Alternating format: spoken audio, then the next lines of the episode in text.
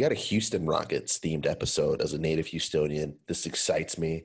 And what excites me even more than that is to have on a co host today that has been one of the biggest Houston Rockets haters, an adamant James Harden denier, and a Warriors lifer. Cale Hayes, my brother, welcome back, bro. Appreciate you having me back on. Ready for a good time and to still remind you that the Houston Rockets are the scum of the NBA. Yeah, the scum of the NBA that set some records and did some crazy things. Before we get into today's trivia, just want to let all the viewers know you can find us on Twitter, social media at Not Weekly Pod. We got all our content on there. You can find all our streaming links and where you can listen to this podcast on that Twitter, or you can follow me at the Real Volleyball. I've got some juicy content for the pod as well. So, Kale, we laid it out, brother. We're doing the Houston Rockets on today's podcast. And, you know, I got some trivia as it relates to the Rockets. They set some records. You know, according to Elias Sports, between the MLB, NHL, NFL, and NBA, the Houston Rockets became the first professional sports team in history to lose 15 straight and then go on to win the next seven in a row. Unheard of. So I'm throwing a softball your way, bro. Someone with the limited basketball knowledge that you have due to being a West Coast fan of the game and being stuck in your bubble should still know this. So here you go, bro. I'm throwing you the softball. I got two questions. If you get both these right, congratulations. You're somewhat of a knowledgeable Warriors fan. I want you to tell me which NBA team in history has the longest winning streak ever, and how many games is that? Golden State. Oh no. Of course, you'd say Warriors. It is on the West. No, Coast. that was the longest to start the season. Uh, ooh, it's the. I think it's it's the Lakers, isn't it? Which Lakers? Was the 85 86? The 87 Lakers were probably the best Lakers ever. Um, the 86 Lakers actually lost to the Rockets in the Western Conference Finals. Haha. but it was the 72 Lakers. Uh, Elgin Baylor retired, but they still had Jerry West and Wilt Chamberlain. They won 33 games in a row. Second place, the Beatles, the Heatles, I should say, uh, with LeBron, Wade, and Bosh. They won 27 in 2013. And then your Houston Rockets in the 08 season had the 22 game win streak that puts them fourth on this list all time. Uh, and puts them number one for the most un, I'd say, uh, unimportant, say un, unprecedented, but uh, the most that's nice, unexpected winning streak. Did that Rockets team even make the playoffs? Yeah, so they they lost Yao Ming, I think, eleven or twelve games into the win streak. Uh, continued ten games without him. They still had a prime-ish Tracy McGrady who needed microfracture surgery on that knee and was reeling from back issues that caused them some posture issues that led to the knee injuries. But yeah, they were the fifth seed in the West that year, and they lost to the Jazz in six games in the first round. That Rockets team, that was even though being a Rockets hater, that that's one I wish if T Mac and Yao could have stayed healthy, that would have been fun to see what that turned out to be. Yeah, there's there's a podcast that needs to happen about that eventually. I need to get on a, a good Rockets voice um, and do a, an in-depth T Mac and yeah, what if we did? A, it was like our second episode ever, but we didn't do it justice. We just kind of narrated the events of that era. Yeah, that that could have changed the uh, the dynamic of the NBA and what we currently see and how teams play it. Yeah. Uh, let me go to the second part of this question, Kale. Who has the longest losing streak in NBA history? Two teams actually own this record. Ooh, longest losing streak. Uh, I want to say that it's the Bobcats when they had that god awful season where they only won nine games. I think that was like the worst regular season record ever, but it, they didn't own the record for consecutive losses. It's Ooh. the 2011 Cavs, 26 losses. And then tying the record was the 2014 Trust the Process 76ers. Mm. Yep, those are. I should have figured on the uh, on Philly, but yeah, those were some dark times up there. Yeah, it's it's always a dark time in Philly. Really, you, there needs to be like a thirty for thirty documentary on every year of the Sixers since like before the process. And this year it would be called like the Trials of Embiid because it's all about how Joel Embiid is disappointed and you know COVID protocol and he's angry about that. Well, it also be interesting, you know, to postulate about whether uh, what the uh, Sixers would look like if they would have kept Sam Hinkie? Yeah. Yeah, there's a lot. There's a lot to unpackage there. Hopefully, one day we'll get a thir- thirty for thirty on the entirety of trust the process. But today we're talking about the team, your own Houston Rockets, that are in a really interesting position here, man. We're recording this on this 18th of December, a week before Christmas, a week before potentially the NBA gets shut down or altered. We'll see about that. Um, and the Rockets are 10 and 20 in a really, really, really interesting situation here. I told you, bro, they had the seven game winning streak after they made some rotational changes in their lineup, and Stephen Silas adjusted accordingly to the demands of the fans. Um, not really. It's more Rafael Stone pulling the strings behind the curtains, but nonetheless, they adjusted. They started winning some games. They're six and four in their last 10 games. And it looks like, you know, the Rockets have a competent rotation out there. They're two games out of the play in spot in the Western Conference, that play in spot being the 10th seed. But here you go. Here's the kicker they're half a game out of last place in the West.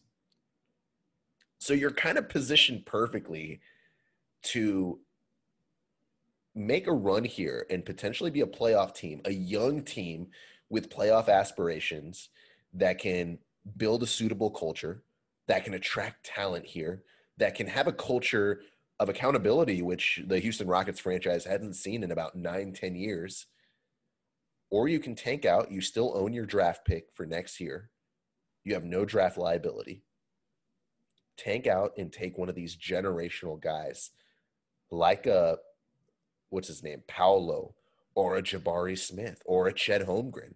One of these generational guys that look like they're going to be a lottery pick that takes a team somewhere this next year.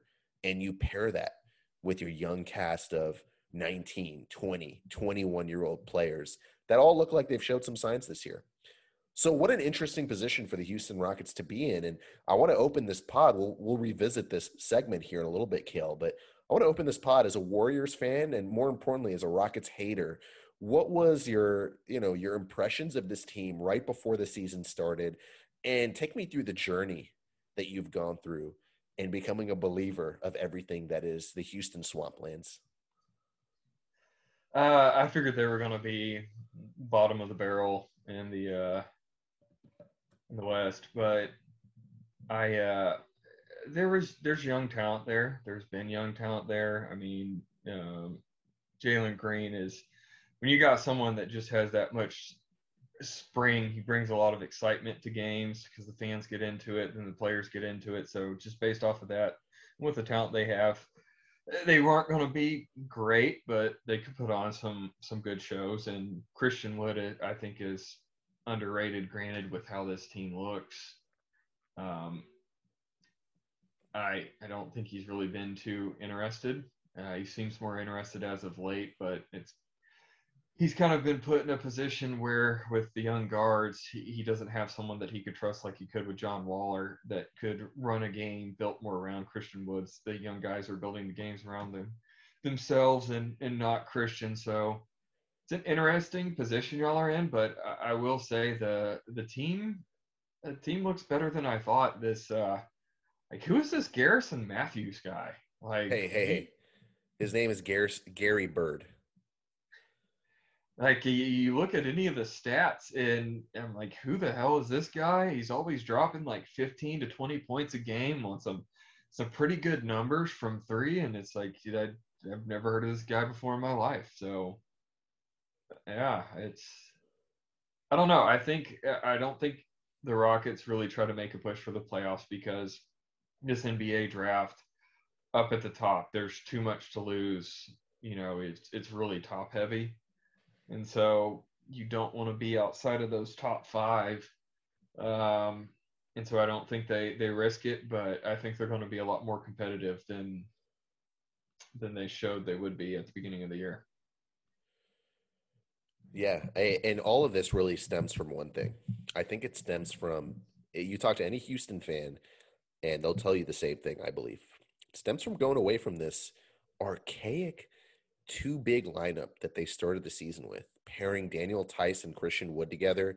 That really limited them, in. And I think the players who felt the biggest impact from that were the guards. Was you know Jalen Green, um, KPJ not having the spacing that an NBA guard in today's ISO space heavy, volume three heavy NBA scheme, pick and roll with you know outlet options in every corner.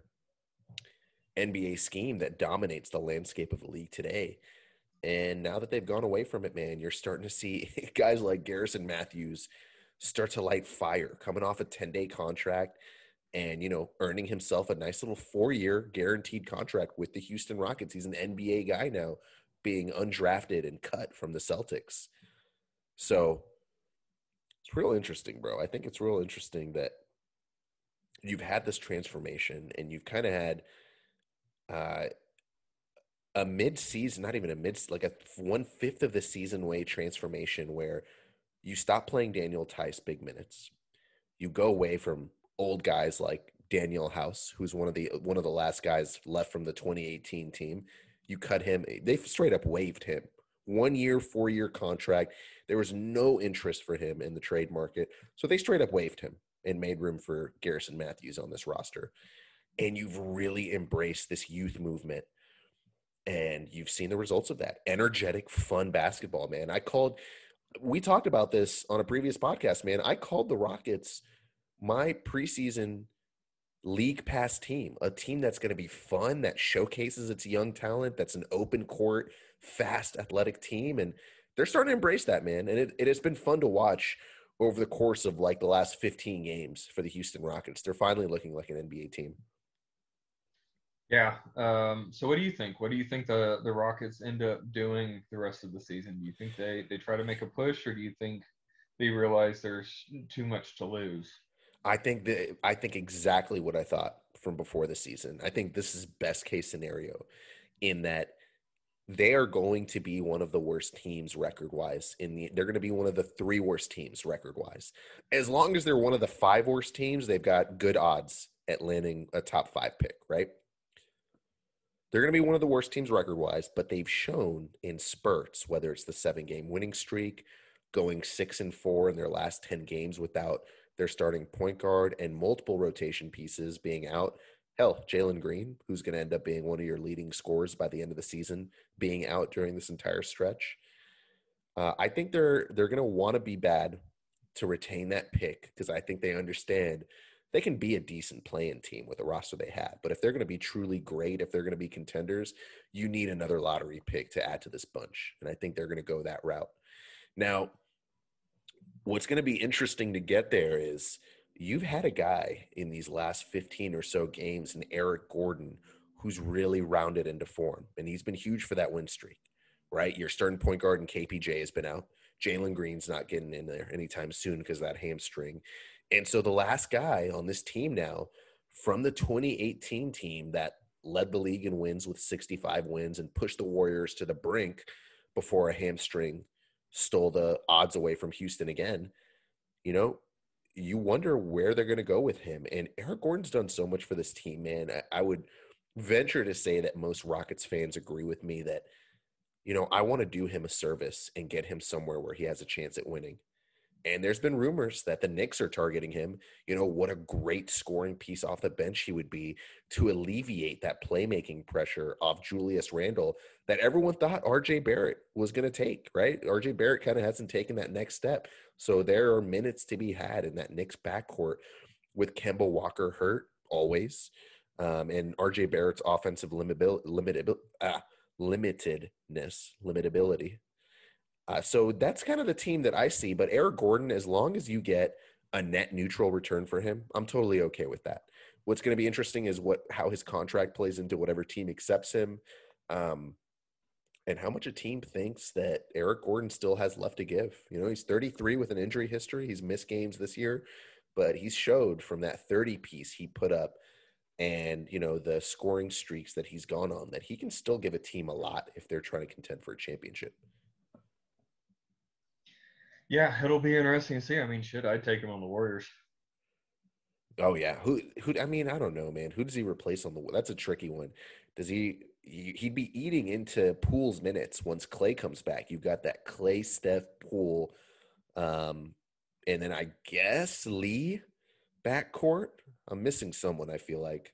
What I think you do is you end up um, going small because Pool can handle the ball, uh, and then you rotate him to point while Steph's out, and then you have uh, Eric and uh, Klay out on the court.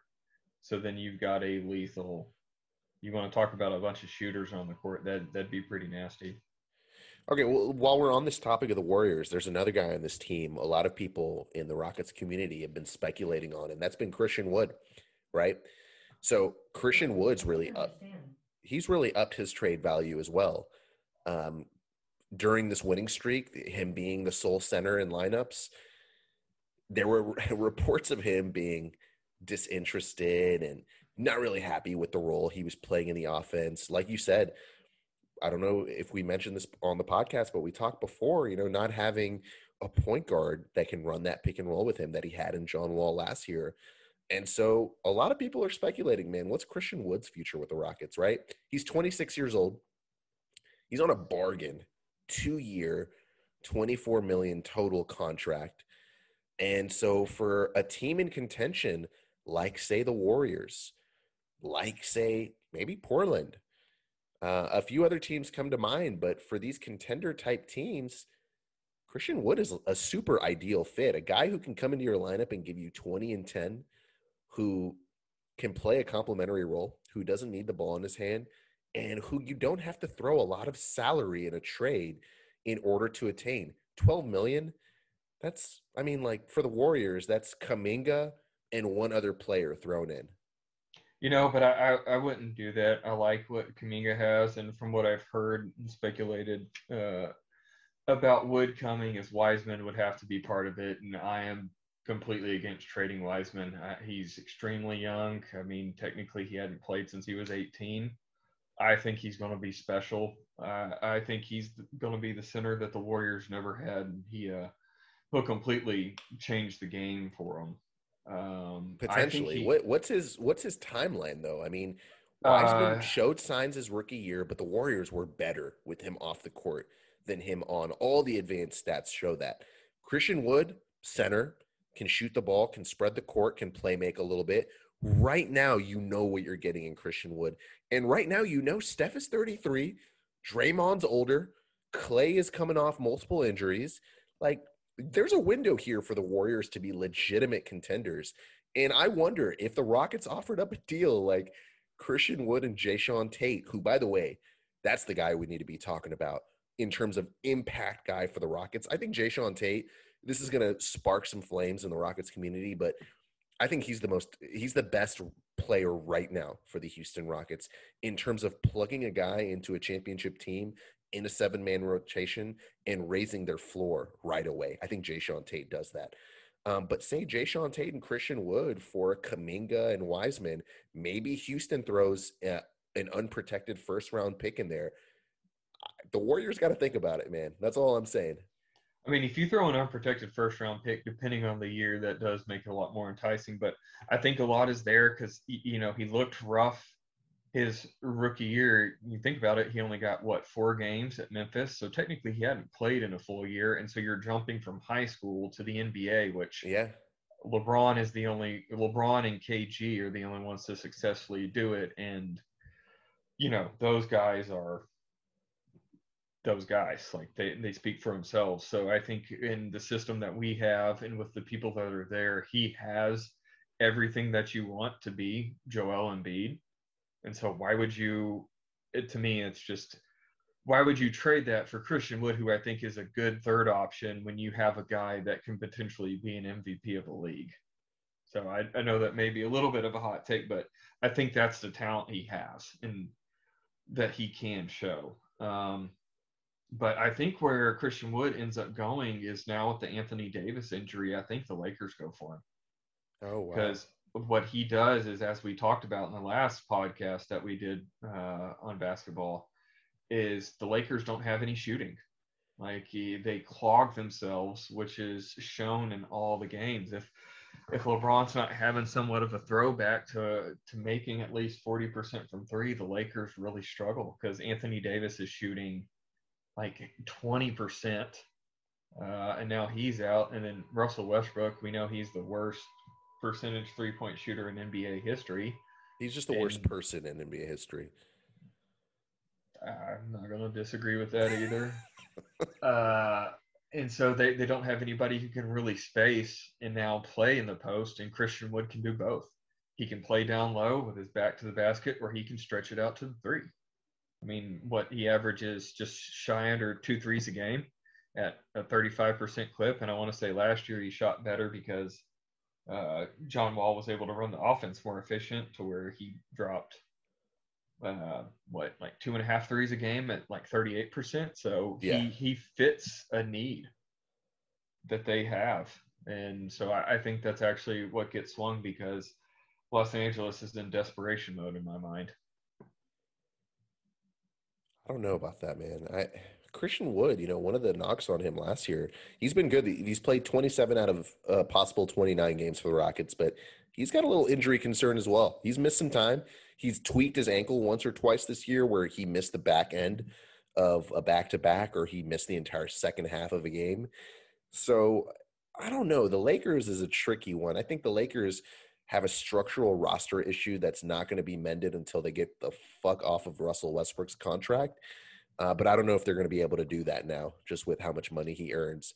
And I don't know if Christian Wood, you know, you talk about late game rotations. Is there a late game rotation where Christian Wood and Anthony Davis play together?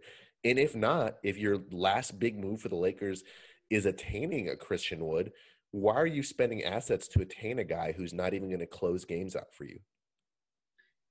Uh, I think it's to get them to the point of where they can have their closeout guys on the court because, as this season has shown, they, when it comes down to it, their closeout guys aren't there. They, you're not LeBron's not there at the end of the game. Westbrook's not in at the end of the game. Davis isn't in at the end of the game because they're losing. Um, and so you, you need somebody to get you there. If they can get you through, you know, from the the four and a half minute mark in the third quarter all the way to the eight and a half minute mark in the fourth quarter. And then that's when you bring in your Anthony Davis and you rotate him out. That's interesting. I, that's an interesting take. I think the Lakers were, would be better suited to have more guard or wing depth that could shoot the ball and play make. Um, but to have a center in there would be interesting. I, I think he would definitely unlock a different level to that roster. I just don't know if that's where they would be looking for help necessarily. There's a lot of there's a lot of potential landing spots for Wood that would be interesting, man. I think the Dallas situation would be interesting. I don't know what Dallas would have that Houston would ever want in a trade. Two hundred and sixty-five pound. What's that? Oh, you see God. the latest on? He looks obese, dude. It's yeah, it's bad. Um, I don't know. I was looking at uh, the last game that I watched where the Mavericks ended up blowing the game against the Lakers. Porzingis looks better. Uh, I don't know if you read the article that ESPN put out about Rick Carlisle and the toxic environment that he created that just didn't mesh with um, Porzingis or Doncic, and so they just never had, I guess, the good team morale. So it, would be interesting to really once Doncic decides to lay off the uh, the Cinnabon, the Pizza Hut, and God knows whatever else he's eating, uh, and get back into shape and you can see, you know, a, a, happy and healthy Doncic and a happy and healthy Porzingis see what they can actually give you. Um, I don't know. I don't think you blow that up yet. Uh, I just I don't really know where where else he goes. I don't know what other contenders would be need a big man outside of Gold State and now the Lakers. Yeah, I don't. Hmm. That's a good question. I don't think that I don't think the Nets have the assets to get Wood. Let's do a little exercise here, okay? Let's. I'm going to give you 12 teams in the West and 12 teams in the East. Just tell me yes or no. Okay, we're going to okay. talk about are they in or are they out, and we'll talk about those fringe teams and whether or not a guy like Christian Wood, or something I want to discuss here in a little bit, is other young guys on this roster, like a Jae'Sean Tate, like a Kevin uh, or a, a KJ Martin, a KPJ, you know, David Nwaba, Daniel Theis, whether any guys on this team would fit the needs of one of those teams that maybe make it outside our bubble. So here we go. Let's go with the East. Just tell me in or out. We're doing eight spots. So we're not going to talk about play ins, but who wins the play in. We want eight playoff teams. So make a mental note of everyone you pick, okay? Okay. We'll start with the East. Brooklyn. In. Chicago. In. Milwaukee. In. Cleveland. Out. Whoa. One of the the fourth best defensive team in the NBA, five game winning streak, looking competent. They're out. Okay. Uh, just, Miami. Uh, uh, in. Charlotte. Out. Washington. In. Wow. Okay. Uh, Boston. Ooh. I've got to go with in. Okay, you got seven. So I'm going to give you these last four teams, and just keep in mind, like, so only one of these four teams can make it: Philly, Toronto, Atlanta, New York. Philly. Wow. So you got Atlanta, New York, and Toronto missing the playoffs. Man. Toronto just doesn't have the lead dog. They're they're still too young. Um, yeah, they're still reeling off the disappointment that is Pascal Siakam. Yeah, Spicy P just never. It just hasn't seemed to take that leap after he destroyed us in that game one. Um, okay, so one of these teams that are out, let's let's consider. Okay. You had Charlotte out. Charlotte would be a real interesting team for Christian Wood. You know, I just I don't know. I, I, they play great whenever one of them is out, but whenever you've got a healthy Rozier, Ball, uh, Hayward, they just I don't know. They just don't seem to look great. And then you add Wood. Like I don't really know what each of their specialty is. Neither of them is truly great at one point of the game outside of Ball and his vision, but I think he has been extremely lucky to shoot the three point percentage that he's hit this year because he is not that good of a shooter. Um, Gordon Hayward, just he's a great complementary piece that can get you here and there, just like his 41 point night, but his numbers aren't what they once were. And then you've got Rozier, who Scary Terry's just so hit or miss, but none of them does anything extremely well outside of that one spot and ball. And so I just don't know he he makes them any better because you've still got mouths to feed, and then he's just another mouth to feed. He he absolutely I think he absolutely makes them better. Their biggest weakness is front is in the front court, right? Miles Bridges has been a godsend for them playing the four spot, but they just lack the five, man. LaMelo Ball, like I told you last year, he's going to end up one of the five best players in the entire NBA in a couple years. You know, Terry Rozier has been a, a compl- you know, a competent backcourt scoring guy.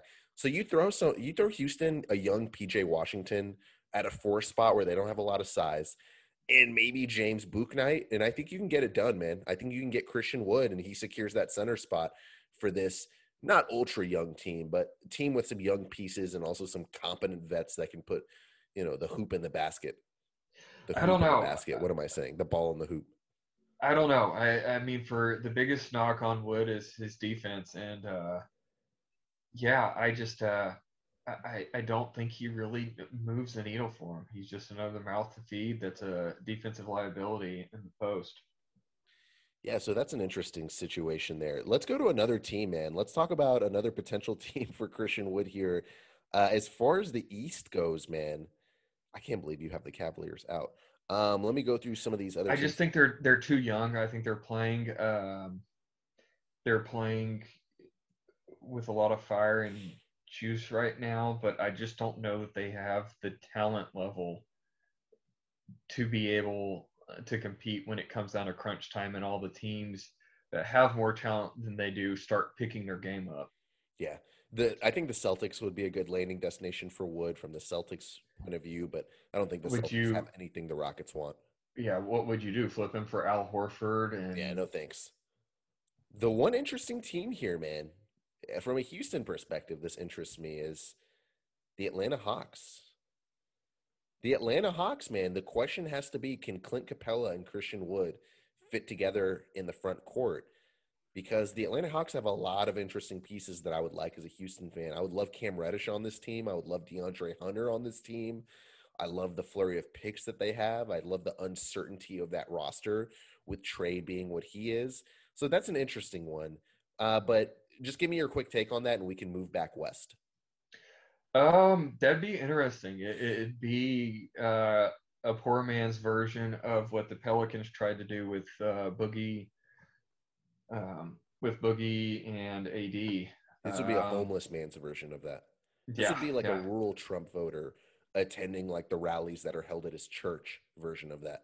Yeah, sorry, poor man probably was a little bit too much money for that. Um, I don't know. It'd be interesting to see. The the Hawks definitely have the the the talent, the young talent to give back that the Rockets would want. It'd just be, you know, does does Christian Wood move the needle enough to make that? And I don't think he does. Exactly my thoughts. I don't I don't think the fit is really anywhere in the East is a destination that he necessarily like automatically turns a team into the next level version of themselves.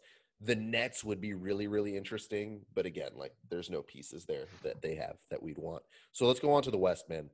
Ju- Just to recap real quick. So you have the Nets, Brooklyn, Chicago, Milwaukee, Miami, Washington.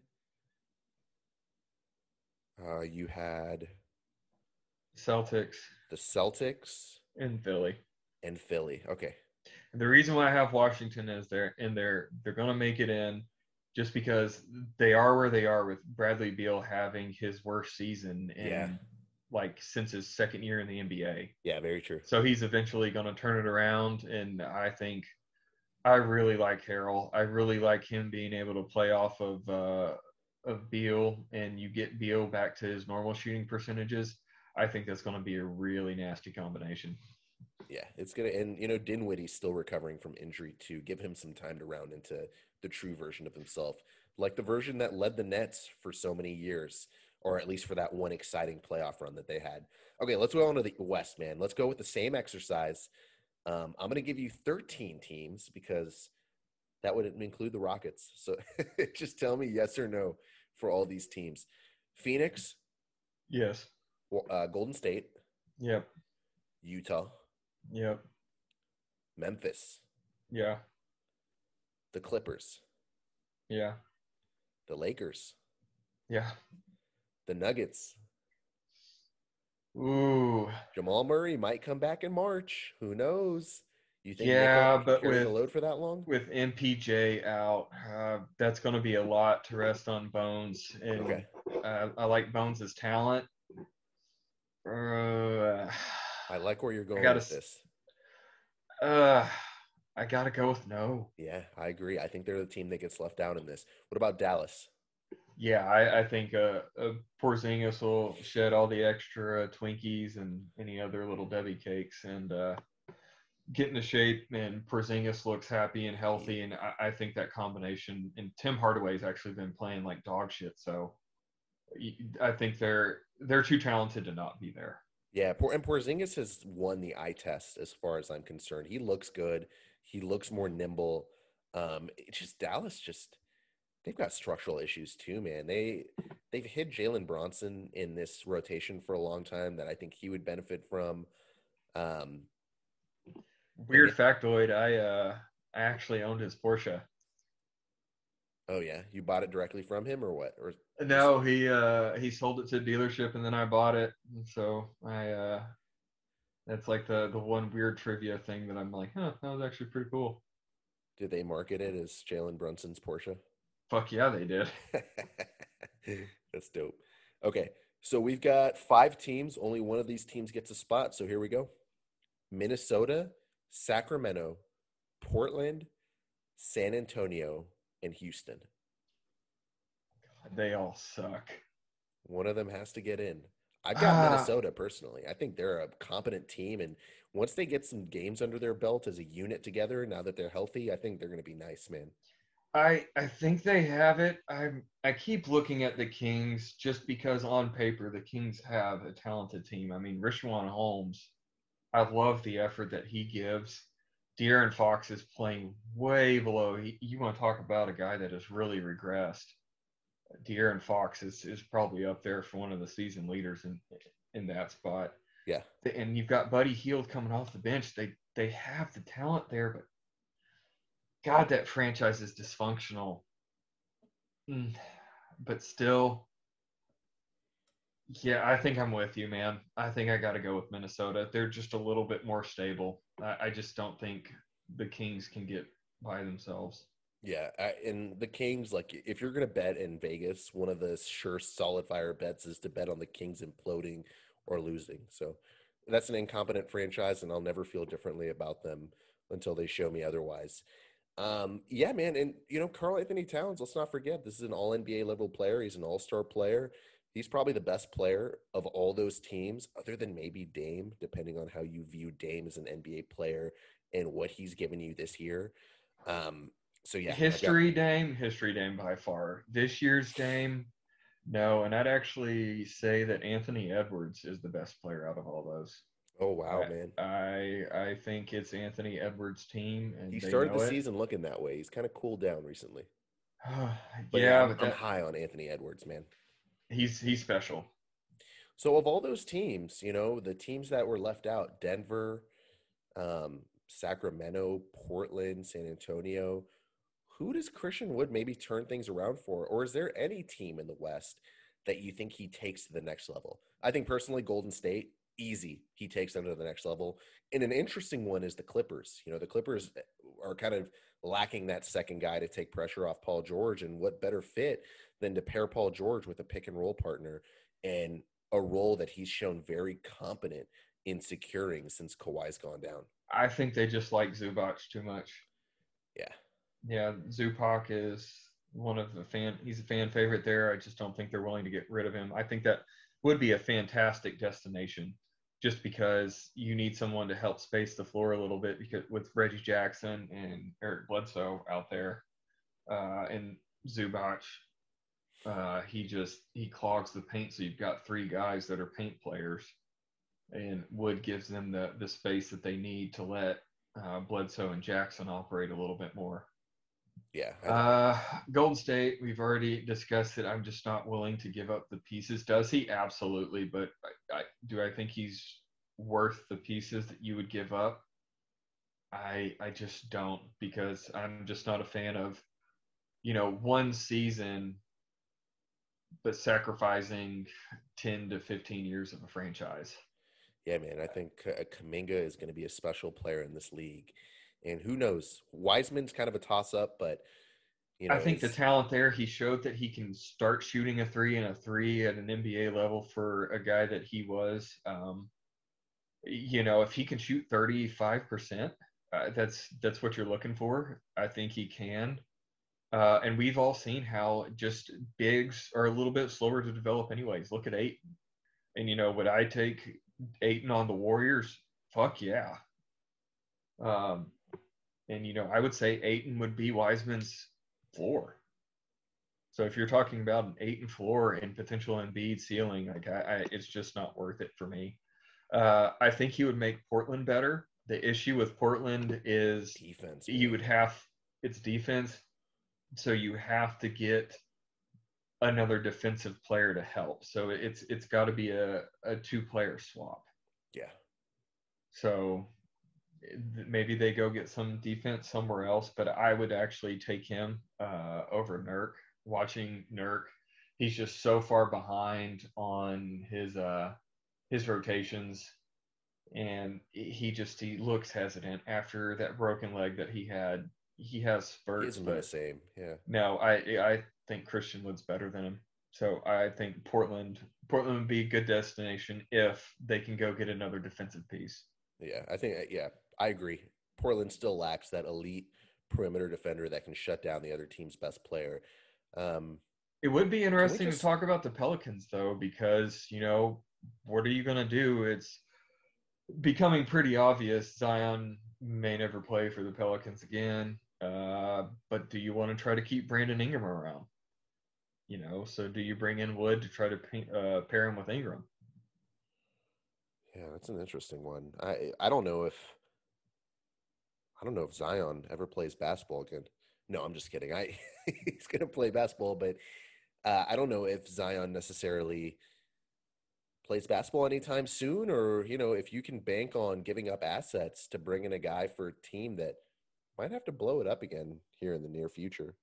Yeah, it just looks like Zion is enjoying uh, way too much of the uh, debauchery that we had on our little jaunt down there. Yeah, Bourbon Street with his body is not a not a great spot to be in, but especially all those oysters houses. I can guarantee you he's probably eating about 500 pounds of oysters. Oh, man, with that kind of money, dude, the amount of oysters I would have purchased when we were on our little boys trip in Bourbon Street would have been ungodly. Yeah, that lady that was seasoning them would have gotten the biggest tip of her life. Yeah, for sure. Um, all right, so I want to talk real quick eh, about since we're on the Christian Wood tip, last little thing on him, and then I want to talk about the younger guys on this team. And then for anyone who's stayed on so far, we're going to have our made up awards at the end of this podcast as well. So, real quick, let's say theoretically we go the route that we did not agree on, right? And Houston ends up um, making the playoffs. They sneak into the play in, they win their play in games, and they end up a playoff team in the West in a loaded Western Conference once again. Christian Wood averages like 20 and 10 and is the best player on this team leading them to playoffs. Bro, what does that do for him? Like, what does that do for the legacy of Christian Wood and who he is going into the last year of his contract, an expiring $12 million contract? One, I think it automatically turns him into a max salary player. But I kind of want to gauge your thoughts, man. Like, where would that put him in the pantheon of NBA players? And, you know, what does that do for him going forward? To me, it doesn't do anything because you're now up to, you know, how many teams get in? It's so 10 teams are playing and eight teams get in. So the 10 teams, what you've got 15 in each conference? 16.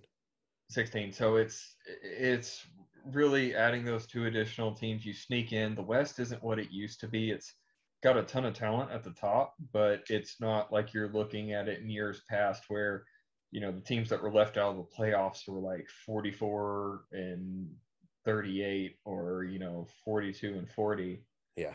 These teams that are going to be sneaking in to get the 10 spots are going to be a good, you know, 12, maybe 15 games under 500.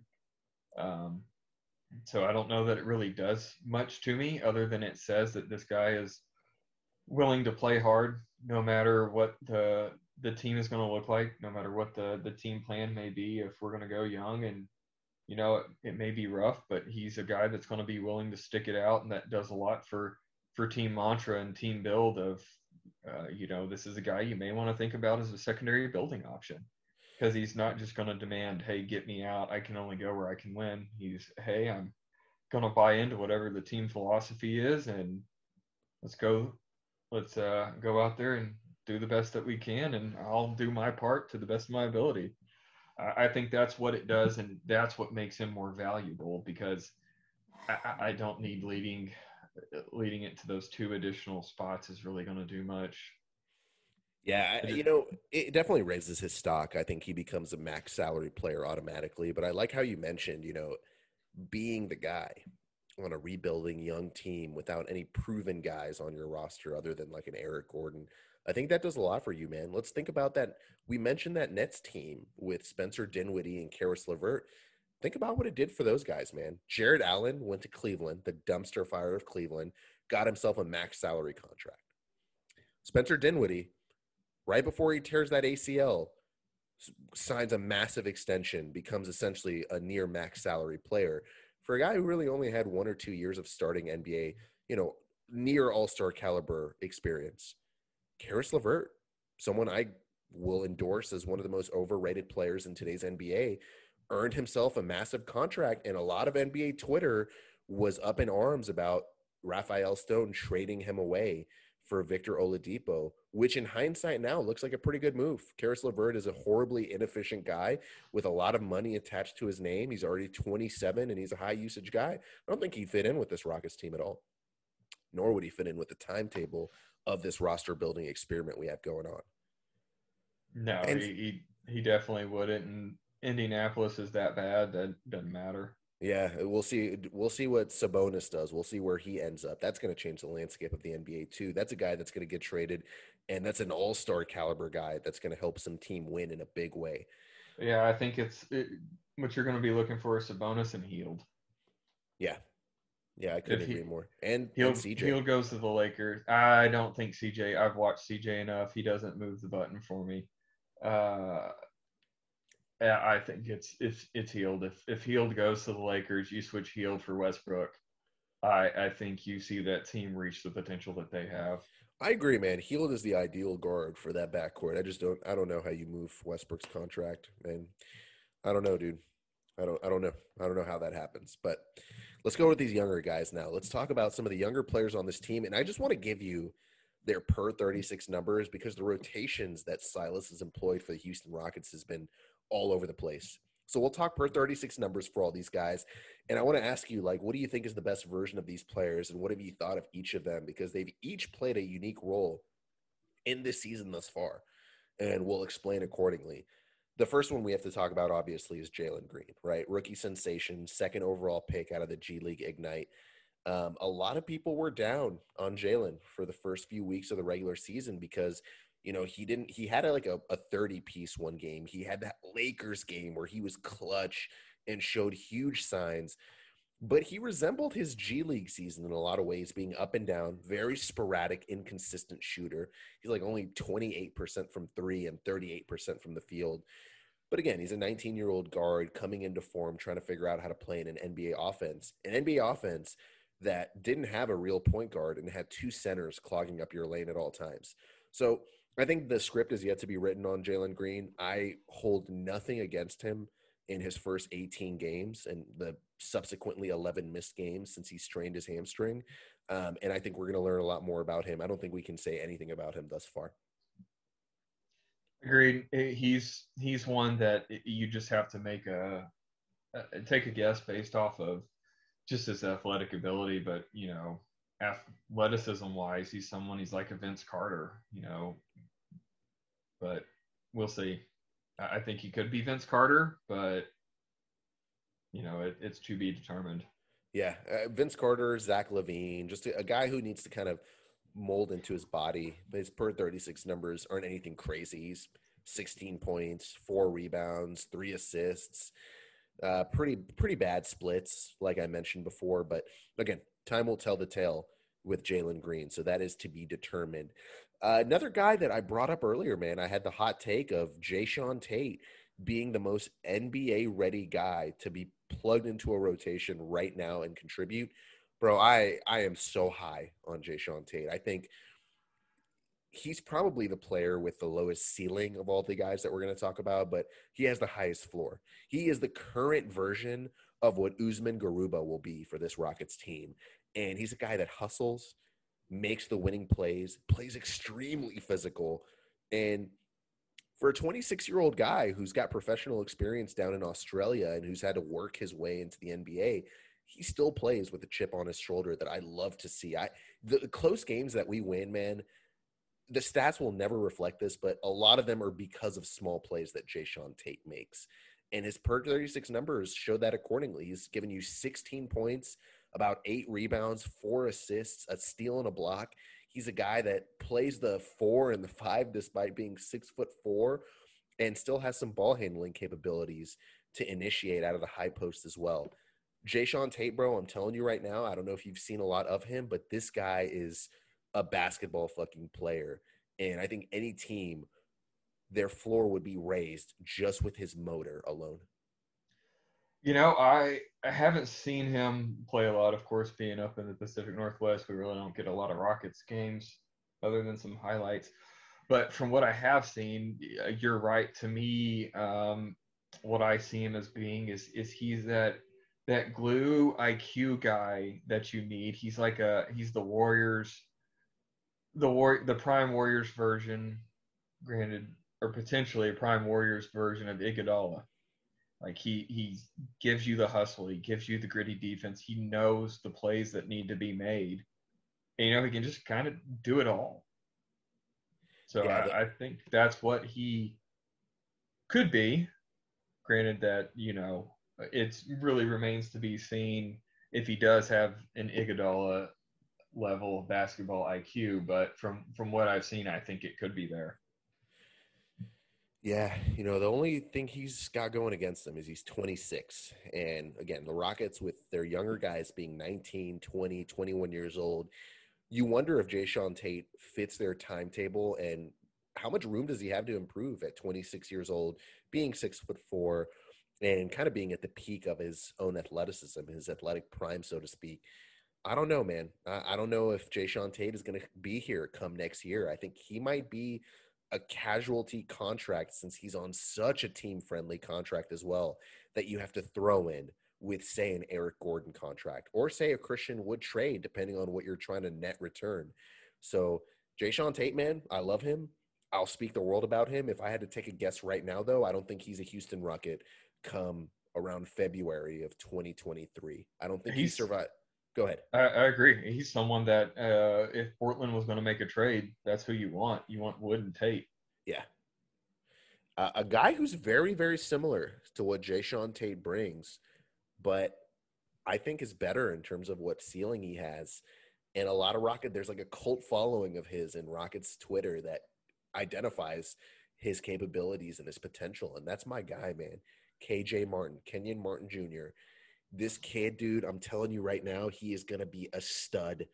He's not getting the minutes that I would have liked to see him get due to the rotations and kind of being a casualty of some veterans trying to up their value by getting playing time. But I think KJ Martin, once he gets a run and once he gets that experience under his belt, is going to be a fucking stud in this league. This is a guy who, again, he doesn't have a lot of, like James Wiseman, doesn't really have a lot of basketball experience, like professional basketball experience. He went to prep school after high school, uh, didn't get any NCAA experience, was drafted by the Rockets during COVID, played a lot of time in the G League, and then got some run towards the end of the season where he really impressed folks and he's finally had like a full training camp this offseason and has been a full member of this rotation getting 17 minutes a game. His per 36 numbers are like identical to tate's. He's giving you about 16 a game seven rebounds three assists a steal and a block. Field goal percentage is incredible at 54 he operates beautifully around the rim at putbacks energy plays running the fast break. Uh, but where he's been a disappointment this year has been his three point shooting he showed signs at 37% last year, but he's barely cracking 30% right now. Um, and that's going to be the big hindrance on his game as a tweener, a three, four, potentially a small ball five, is having the ability to space things out for your guards. I mean, I I don't know. I, I'm not that high on him. I think he's his dad, just shorter. Um, so I, I think he can be a good role player, but I, I don't think he's going to be anything special. He just Bro, Kenyon Martin was a bad dude. He was like top three player on Nets teams that went to back to back finals. Yeah, I don't know. He really never, to me, did much. He peaked, you know, in his 2003 2004 season with 16.7, nine and a half rebounds. And, you know, I, I don't think, I think that's something that Junior can do, but to me, that, that doesn't scream, you know, NBA superstar. Oh yeah, I, don't think he'll be a superstar by any means, but like I said, a high floor, uh, low ceiling kind of guy. And you know, if you have a guy who gave you the numbers that you just mentioned, or when he was in Denver, was giving you about thirteen and seven off the bench every year, uh, you know, Team USA guy for one of the weakest Team USA's ever. You know, I think, I think Rockets fans would be happy with that kind of a ceiling for KJ Martin. And he's a guy I can see staying here a long time, dude. He's gone through the ranks. He went through the G League process. Younger guys, been taken under the wing of John Lucas. And I think he's one of those locker room culture guys that they really want to keep here for a long time. And again, second round pick, you know, 55th pick of the draft with a friendly four year contract the Rockets are known so, you know, notoriously for around the league and securing. So he's going to be here for a while, man. Um, there's one more guy I want to mention before we close things out with our awards, and that's the Turkish god himself, the youngest MVP ever in the Turkish league, which, by the way, is the third best league in the world. It's the NBA, the Euro League, and then the Turkish league. I'm talking about my guy. Ah, you make me so happy, Alperen Şengün. Houston, you make me so happy. The the most meme worthy NBA rookie and probably the best rookie in terms of performance on an NBA roster this year for the Houston Rockets. Alperen the Turk Şengün. From what I've seen of him, he's going to be fun. He's going to be a lot of fun. The passes that he makes out of the high post are they're they're great to watch. He's got some great vision. The the things that he thinks up with his passes are great. He's smooth. I I think he's got a bright future. You can say it, bro. Just go ahead and say baby Jokic. Just let it come out. Just let it happen. I don't know that I'd go that far. I'd probably say pal. Oh, okay. Baby Granted, Pau or real pal? Mm, I think real pal. I think prime Pau. There you go. I don't think he's he's got good enough vision to be Jokic. Jokic's vision is just it's it's like CP3 level. He's he's a point guard. But for what Şengün has, I think he's definitely you're you're talking about uh, uh who would you actually say passed better, Pau or Marc? I would oh man, that's tough. I would have to go with Pau because what Pau did in Memphis – initiating that offense and carrying that Memphis team to so many playoff berths despite a lack of consistent backcourt play. Like Damon Stoudemire was was there like saving guard during those the mid 2000s Memphis years and Pau was able to carry that offense. Marc is a, a good complementary fit, but I don't think Marc was ever the fulcrum of an NBA offense. He always had Mike Conley to kind of lean on, and Zach Randolph initiated a lot of their half court sets as well. That's true. Here, uh, okay, I got one that I like better. He's got the he'll have the passing abilities of Joakim Noah, but the scoring ability of Pau. Man, and if he had even half of Joakim Noah's defensive prowess, he'd be a top twenty player in the NBA.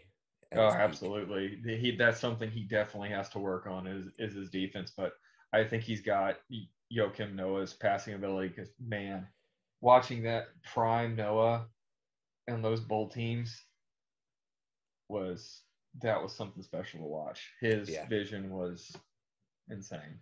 Yeah, I agree. What a, what a cliff he fell off when he went to New York. But I agree, man. You know, he's per 36 numbers. He's a playmaker, dude. He's going to give you about five assists in per 36 about nine rebounds, 18 points a game. He's shooting 50% from the field. He can shoot the three, but he he really lacks confidence, man. You notice him kind of hesitate and make an unnecessary extra pass if he ever if he ever gets the rotation out to him on an open three. So he's got a lot to work on, but he's 19 years old, dude. He's 19 years old with professional experience under his belt in the limelight. Um, and I think, you know, a big reason we talk about Christian Wood a huge segment of this podcast being Christian Wood trade speculation is because you have the safety net of an Alperen. Oh, Houston, you make me so happy. Şengün resting in the sideline. Yeah, uh, I mean, you've got to give the guy playing time because he's just he's fun to watch. Yeah, just give me one Houston. You make me so happy, and we can move on.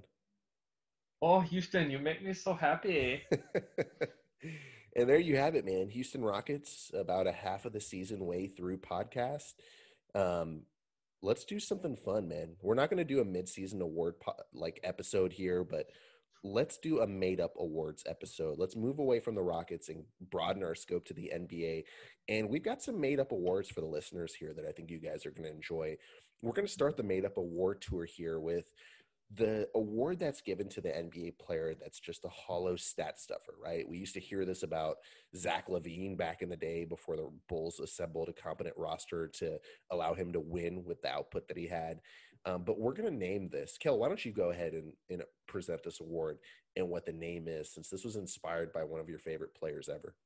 So, to me, the winner of the Russell Westbrook Award is, of course, Russell Westbrook. I mean, you're looking at a guy right now that's dropping 19, 19 and a half points a game, almost eight rebounds a game, slightly over eight assists a game. and his PER right now is 16. He's added one and a half win shares, and the Lakers look terrible on the court unless he is the sole focus and the sole playmaker out there. They he plays no defense. We've known that, and now his offense it, it it's just hollow. It's there solely because he takes so many shots. I, I mean, it's he's still one of the worst three point shooters in the game, and he takes three point shots at the worst possible times and airballs them. Uh, and he just he still plays out of control. You know his his assists are down from a almost 12 last year to 8.3, yet he's still averaging four and a half turnovers. So he's he's just out there putting up stats, but the Lakers are worse off having him on the court, in my opinion.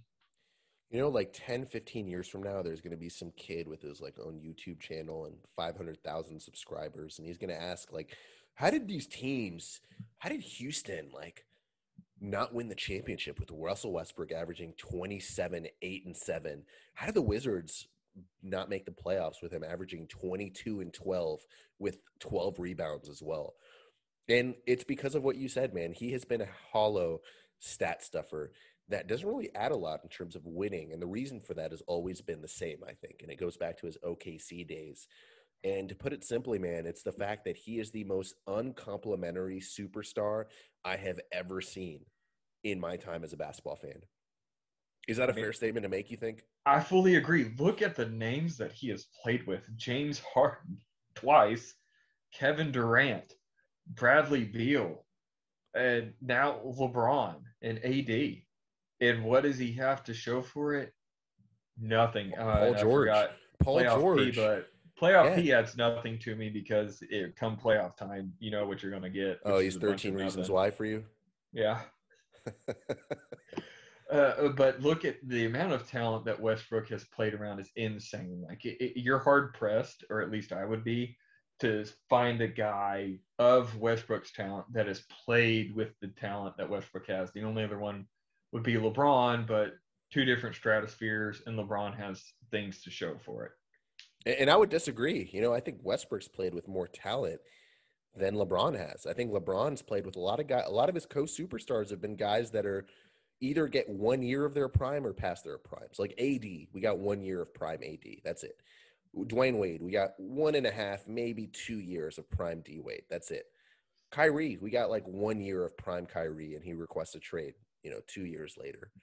Um, but I don't mean to go on a tangent there. But yeah, dude, Russell Westbrook. No, you make a good point. I, I think that's right because uh, just by saying it, do I love D Wade? Absolutely. But while I say D Wade is, I take D Wade over Durant. Fuck no. Yeah, 2020 James Harden, I think, is better than you know a 30 year old Dwyane Wade who's had miles on his body. Bradley Beal, you know, 2021 Bradley Beal is the best shooting guard in basketball. Paul George, that season in OKC, uh, what was it? I think it was the 20. It was he was only 20, there for one year. What, yeah, it was, no, he was there for two. He was there for two. In 2018, they lost the Jazz. 2019, they got ousted by Damian Lillard's bad shot from half court at the buzzer. Ah, that's right. that's crazy. Um, so yeah, this is a good pick, man. Uh, my Russell Westbrook award, other than Russell Westbrook, would be Devin Booker, man. I don't know how you feel about that, but Devin Booker, you know, there was criticisms about him being an empty stat stuffer guy when Phoenix couldn't win games and make the playoffs. Chris Paul gets there. Everyone touts Devin Booker for an incredible performance. He's an all star, uh, and he puts up all star like numbers 26, 4 and 4. But, bro, Devin, Book, Devin Booker puts up back to back 40 point games in the playoffs, and they lose the games. And despite the stats that I just brought up, people still say Chris Paul is the heart of that team, the engine that makes them go. By all accounts, the best player on a Suns team. How are you not an empty stats guy if you're averaging 29, 5 and 5, or I'm sorry, 23, 5 and 5, and you're still not heralded as your team's best player? I so the him dropping those games last year that was more of a product. It, it wasn't you know empty stats on his behalf. It was they figured out how to handle Ayton. Ayton really is what made that team special, And then once the Bucks figured out how to neutralize it, it was all over. They just dominated the paint. They destroyed Phoenix down there. So you can score as much as you want, taking the more inefficient, further out shots, while almost every time Milwaukee's going down and getting a Giannis dunk or a, a Lopez dunk. So I think that's more of what the issue was, not Booker. But I, I don't know. I, I don't classify him as hollow, but I do agree. I think Chris Paul is what makes makes Phoenix special. Can we agree that you're probably not winning a championship with Devin Booker as your best player? Yeah, he just he he doesn't have that dog mentality that you need. And he's not the playmaker we thought he would turn into at this stage in his career as a high volume usage, you know, shooting guard prototype. So I think that hurts him, man. I think it, guards in today's game should be averaging at least six or seven assists to be deemed competent. Uh, this isn't the mid 2000s where even T Max only giving you five or six assists a game because of the slow nature of a half court set and some of the offenses that they ran back then. So that's kind of concerning for me. But anyways, that's well, my I'd, side piece. I'd still I'd still have Devin Booker on my team. Westbrook, absolutely oh, yeah. not. Yeah, no, no, no. Don't make as a basketball player, Devin Booker over Russell Westbrook. Russell Westbrook, I I don't know, man. Is there a situation in the NBA where you would want Russell Westbrook inserted? I'm trying to think. Um, I mean, probably Detroit because then that guarantees they'll definitely finish with the worst record. yeah, fuck, uh, fuck Cade Cunningham getting any kind of experience this year. Let's just tank as fast as we can. Uh, no, I don't think there is. I think honorable mention is Paul George. Yeah, Oh, you have Paul George is really one of your hollow empty stat guys? Yep, he's always been one. He'll put up big numbers, but when it counts, he shrinks. Uh, you don't think he kind of rehabbed that image during last year's playoffs without Kawhi? He was big, man. He had some clutch moments too, and his numbers were outstanding. Yeah, but it's hard for me to look over what he did in Indiana, all those flops, and especially the flop in OKC. The OKC one I'll hold against him. Indiana, I don't know, man. Indiana, he he didn't really have much help other than like a very aged David West for one or two of those years. The rest of those guys, I mean, you saw what their careers became once they left Indiana. And he was going up against prime LeBron, man. A LeBron that wasn't even going to let the Celtics big three stop him from getting his ring. True, but I don't know. I've always I've always thought Paul George could provide more. I'm trying to. I'm looking over these teams. Like none of the playoff teams in the West, I would want Westbrook anywhere near. Maybe the Clip. No, not the Clippers. I wouldn't want him next to Paul George. The Nuggets. No, him and he would make watching basketball with Jokic unenjoyable. Um, and then in the East, is there anyone that he could take to the next level? Chicago? Hell no. Milwaukee? No, he's basically Eric Bledsoe with extra inches. Um, Miami. I'd, I'd take Bledsoe over Westbrook. You take who over Westbrook? I take Bledsoe over Westbrook. Bledsoe uh, plays defense. Yikes. Uh, let's not open that bag. Maybe Boston. Maybe. No, there's no way. You think Jayson Tatum has let some somebody else challenge him for 30 shots a game? He's the worst volume guy I've ever seen. Philly. What about him next to Embiid? No, they need spacing. They don't need even more cramp. Yeah, I mean Westbrook is the definition of cramp.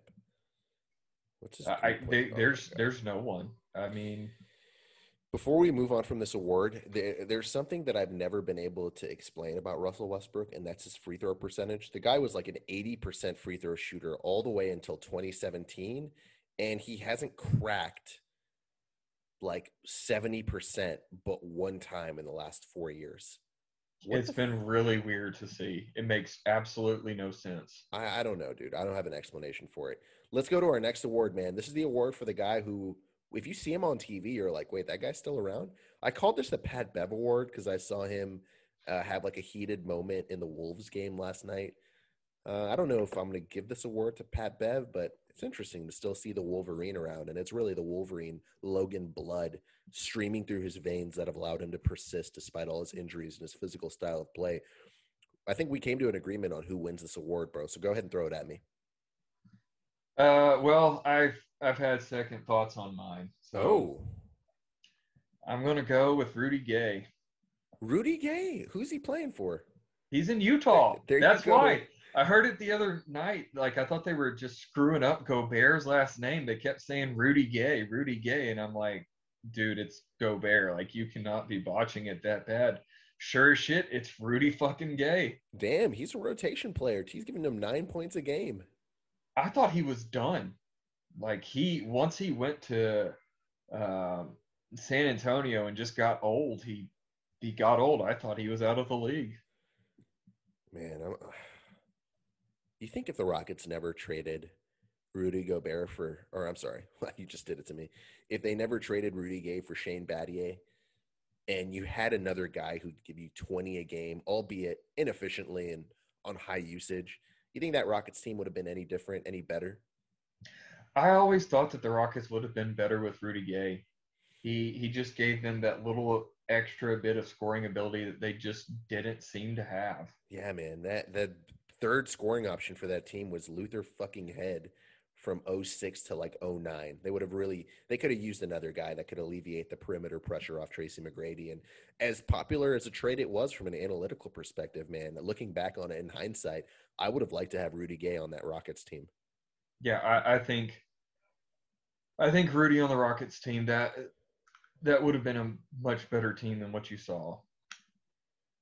Yeah. Uh, well, I had Paul Millsap for my Pat Beverly Award. You know, just the guy was barely giving you legible minutes when he was on the Nuggets, and all of a sudden, like from the NBA preseason, we expected him to be an eight man guy on the Nets team that was vying for a championship. I don't know what we were thinking, but he's looked bad, and it hurts to watch a player like him who I thought the Rockets highly coveted a guy like that during the Harden years, a stretch kind of four or five, who was also a great locker room guy who did all the dirty work. And now it's like, can we find another forward so we don't have to include Paul Millsap in these tough to watch 15 minutes a game? So that's my guy. Yeah, Paul Paul's definitely there. It's just uh, thinking about it, I was like, uh, who was it that actually made me ask that question? It was Rudy Gay. That's right. Um, let's go on to this is going to be called the Tyreke Evans Award. This is a, a young guy who had an incredible year or two and just kind of never took that next step. Like we saw from Tyreke Evans, you know, he was like one of the only handful of rookies ever to have a rookie 25 and 5 season. You know, some names like MJ, Oscar, uh, LeBron were thrown into the mix. So he was in high, really high, great company. And then we saw what happened with the rest of his career. So, who's your Tyreke Evans Award winner? Uh, right now, for me, it's RJ Barrett. I was the same same one. We didn't talk about this one before the pod, but I've got the same guy. Tell me why. RJ Barrett. I mean, he he didn't look great his first year. That was kind of expected. You know, he was supposed to be the focal point and the best player on that Duke team, and Zion took the nation by storm, and so he he never looked comfortable there, and it translated over. I figured it was a combination of that and just moving to a faster paced game. Looked better last year, and then this year with largely the same pieces, just he's regressed, but even the jump that he took last year isn't the jump that I was expecting. I was expecting like a, a, SGA type jump where you're talking like from the 14.3 points a game to like 25 points a game. Yeah. Now you're talking like SGA is the franchise in OKC. In in New York, you know, I've seen some reports that it's like, all right, can we, who what superstar can we package RJ Barrett for? We would we throw him in for Dame? Whereas, would you even think about you know if based on the talent that RJ Barrett has that that would even be an option with him this young into his career? But wow, for me, that's that's an interesting one. he he has not lived up to anything, nor does he look like he's going to live up for anything. So, you know, Nabil and I did a podcast uh, earlier in the year where we talked about the top 10 players under the age of 21 in the NBA. And I'll give you the top four. Okay. So, number one was Zion. Number two was LaMelo. Number three, we both had RJ Barrett. Number three, with number four behind him being a guy who's broken the fuck out this year, being Anthony Edwards. You know, RJ Barrett looked like he was on pace for a breakout season. He great splits 44 from the field 40% from three upped his scoring upped his isolation upped his uh, spot up shooting rates as well. And so he worked with Drew Hanlen in the summer, and everyone thought, boom, like this is it. Like you said, he's going to bust out, be a 25 a game guy, excellent defender, excellent frame for a guard, forward, point forward, whatever you want to turn him into. And if anything, bro, he's taken a step back this year. So I'm Yeah, with you he's there. got a PR of 12. He's got half a win share, and for the talent that's on on that Knicks team, that's completely unacceptable. That's an interesting trade scenario, man. RJ Barrett and some pieces for Dame Lillard. I, Damian Lillard on that New York team, you know, the opportunity in in the East is it's right there, man. Who knows what the Nets are gonna? Hey, if you have a playoff series with the Nets, Knicks Nets, Kyrie's not playing, bro.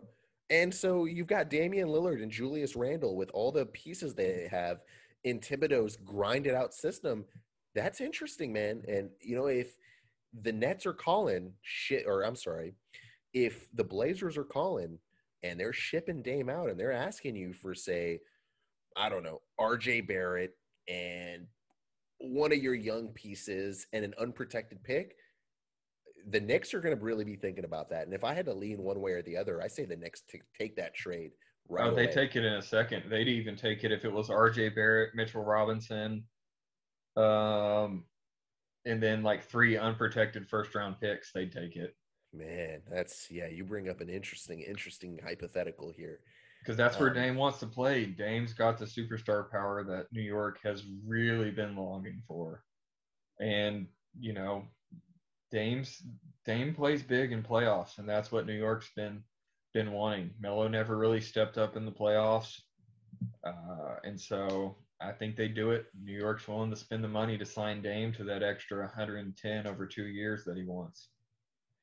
Yeah, you're, you're probably going to have to throw in Kemba's contract into that, as well as like a wing that can give them some defense. I don't know who that would be on that Knicks roster, uh, but Mitchell Robinson would probably get thrown in there as well. Um, man, that's it's a fun hypothetical to think about. I think Um, it happens because I think Portland blows it up. Yeah, I, it's it's only a matter of time, man. Uh, let's see, man. Let's go to our next award. This is the Kobe Bryant Award, R.I.P. Mamba. Who's been the player who has been the most clutch to you this year? Just who puts the most fear into your heart if they have the ball in their hands in the closing minutes of a game? For me, guys, it kills me to say it. Being a diehard Curry fan, it's the Slim Reaper. I mean, you're talking about arguably the greatest scorer of all time with an unguardable frame. It, I just don't know that there's any other option. Yeah, he gets whatever shot he wants from wherever he ever wants. Um, i- the clutch shooting report on him is number one in the league, being Kevin Durant. It's just like the all the all the numbers, all the advanced analytics fit for him, right? But for me, man, just still fear in my heart from being tormented as a Rockets fan, Steph Curry. Like it feels so good in a in a way that the Rockets are as bad as they've been because I can just enjoy watching Steph destroy other teams and not have to worry about what he does to my team because I can appreciate him for what he's doing and make no mistake about it, man.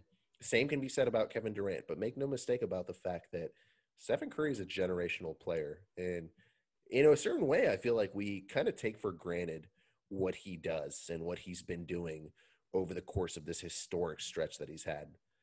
But Agreed. And, and people are saying, of course, you know, his three point record will be passed. You've got all these players having this. Steph had to Steph had to work up to these shots because Mark Jackson wouldn't let him shoot as much as he wanted until Kerr got there. And so I mean he's opened it up for all these young guys. I still don't know that anybody's gonna have the they may have the volume to get there because of the way the league is going. But if you're going to talk about volume and accuracy, I don't know that we're ever going to see anybody like that. yeah, Uh, But to support your point here, man, you know, the league average effective field goal percentage during normal games is about 46%. In the clutch in potential game winning tying scenarios, it's about 37%. KD is shooting 56% during that time. And your boy Steph, only 39%. So statistically, you know, KD's by far the clear option. you can frustrate Steph. You can you can box him, and you can get him there just because he's not big. KD Right. is a human cheat code. Yeah. But if we're going to talk about specific, like you need somebody to win one specific game, game six Klay.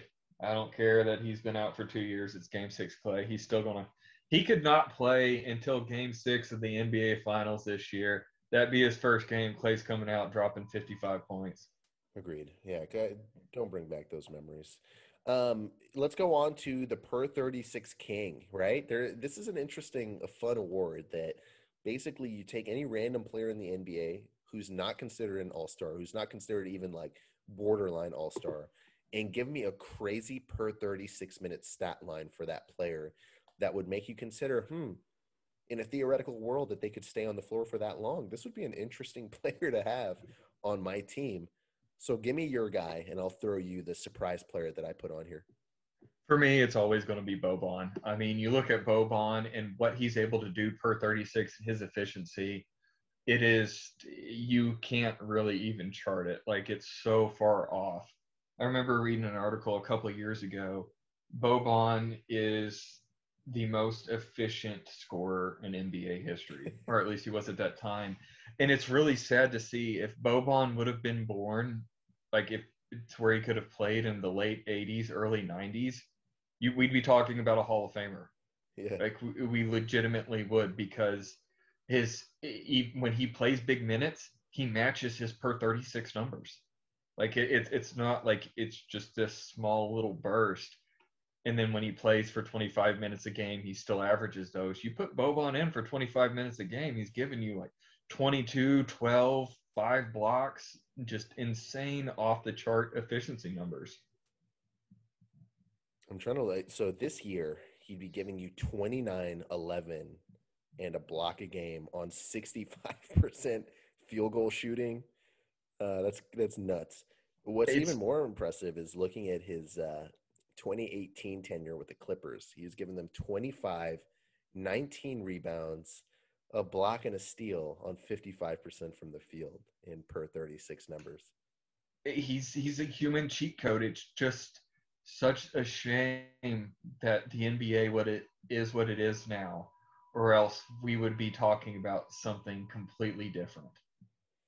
Yeah, that's one thing. If he was born maybe like 10, 20 years ago, earlier, what if he was born in like the Roman times or the you know the invasion of the Persian army and the Greek wars? Can you imagine him being like the guy you have to face across the battlefield? Like you send your best champion, and the guy on the other side is this seven foot seven beast who just looks like a monster out of the God of War movies or Well, the I God mean, of War you- video games. You try to fucking sling a goddamn rock in a slingshot, and all he has to do is put up his what like 25 inch hands, and he's covered. You know, half of his vital organs. He just starts like chewing on the rock after he catches it. Mm, Yeah. Boban don't like. I mean, pretty much. Fuck, back then he'd just have to do a hand clap, and the force from that would bowl over like the whole army of Persia. Yeah, don't talk about my people, bro. Um, my guy for you is also a center. I think centers are just their rebounding numbers and their everything is just so inflated. Uh, I got JaVale McGee. 24 20 this year his per 34 number or per 36 numbers for the Suns 24 points a game 17 rebounds a game two blocks a game on 65% from the field I love me some JaVale. I loved his time in Golden State. He was so much fun to watch. Yeah, he, he puts up some great minutes, but God, he's such an idiot at times. That's the thing that, that keeps it off is, yeah, his per 36 is great, but when it comes time that you need the outlet pass, he's going to try to dunk it from 19 feet away and Yeah. come up 17 feet short.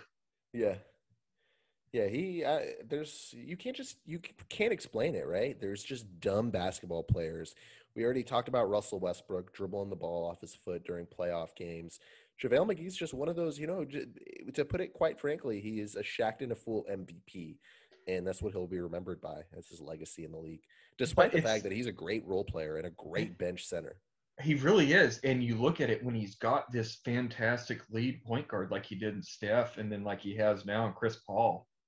It's really sad that he didn't get to play with one of these point guards in his prime and you know, maybe we'd be looking at JaVale a little bit differently because if you're talking about an athletic freak for a center, you're hard pressed to find one that's better than him. He he's got all the athleticism that you can ask for. And with the right point guard telling him where to be, you know, things maybe could have worked out a little differently for him. Yeah, we got two more awards here, brother. Let's do the Shane Battier Award, which is basically like who's your who's your three and D guy? Who's the best, most ideal one? Eh, not necessarily a superstar, but a role player three and D guy you think could fit well on a, on a championship team. I'll let you lead this one off. Bro, I got my guy. I've been high on him from draft day. I don't know why a, a trade was made on draft day for him. This is Mikal Bridges, man. Mikal Bridges is a dog as far as a glue guy for that Suns team and someone that can just do all the little things for your team. Young, high energy guy, shoots shoots the three ball extremely well, 39%, and has the frame to guard really the one through the four for that Phoenix team. I think his praises are undersung for that team and just what he's been able to do for them. I don't think they have the success that they do without what he brings to the table. I fully agree. Um, the one I'm going to go with this year is going to be Andrew Wiggins.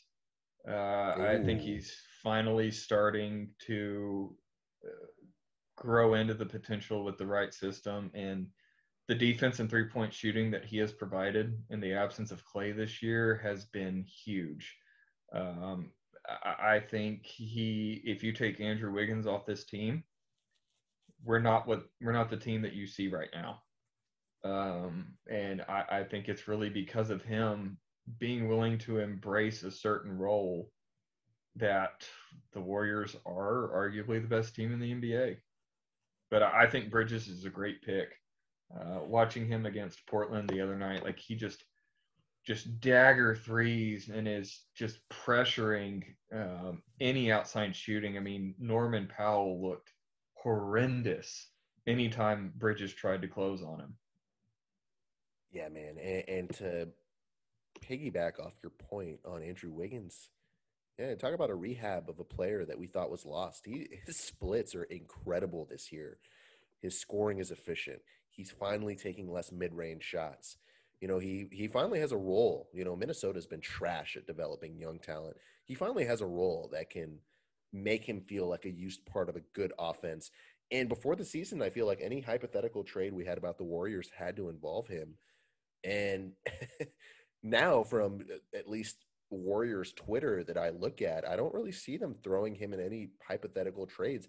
I think he's a key piece of what this team wants to do going forward. And the biggest strength of this team right now being their defense. They're ranked number four in defensive rating in the NBA right now. Um, and, you know, this is the identity of the Warriors as the second best team in the league, record wise at least, has been their defense. And Wiggins, along with Draymond Green, has been at the forefront of that. I fully agree. I think Andrew Wiggins has played himself to where he's untouchable. unless it's crazy to hear. Unless that. it's like you're talking, you know, a legitimate like superstar. Like yeah. Philly decided, hey, uh, you know, let's I'll give you Embiid for for Wiggins and pull. Fuck yeah, you're pulling that trade every day. Um, but outside of anything like that, uh, Wiggins is he's untouchable. He we can't not have his defense. Yeah, and he's I, shooting over forty percent from three. Which, I, did you ever think that was possible? No, and his release is so quick too, man. You know, he's he's the ideal catch and shoot wing guy off of Steph to kind of bring that gravitational pull Steph has. A, I mean, taking it a little more seriously. I mean, he's got a chance potentially to go uh, 50-40 from the field. Yeah. Last one, man. This is our KG award, the Kevin Garnett Award. And we're naming it so because, bro, Kevin Garnett carried some dog Minnesota franchises for the greater part of a decade, right? And as a young guy who succeeded out of high school, who carried a team that just was unable to surround him with talent, you hate to see that. And we're seeing it again in today's NBA. We see it every every generation. There's going to be a young guy who gets wasted, wasted away during his prime. There's DeMarcus Cousins.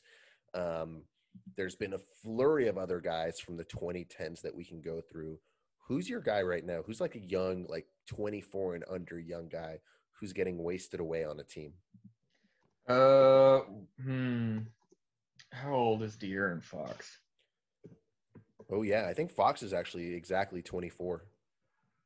If he if he qualifies, it's going to be De'Aaron Fox. But if he doesn't, it's going to be SGA. Yeah, SGA is he's a good one, man, and he's shown you, you know, from the season he had with CP3 that as your second best guy, he's he's going to take your team somewhere. I mean, with the season that he had last year, he jumped up from 19 to almost 24 points a game. Granted, his numbers have really plummeted this year because Lu Dort has not really taken that uh that jump that we thought that he would, and it.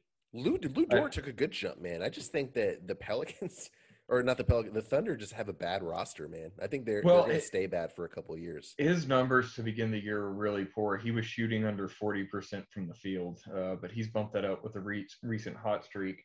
Um, it, the Thunder are going to be pretty bad, and it's just, you know, are they really going to make all those stockpile draft, draft picks worth something? Or are they going to leave SGA there to to flounder and hopefully carry a bunch of, you know, guys that were picked from eight to to fifteenth to some mediocre playoff spots like with KG.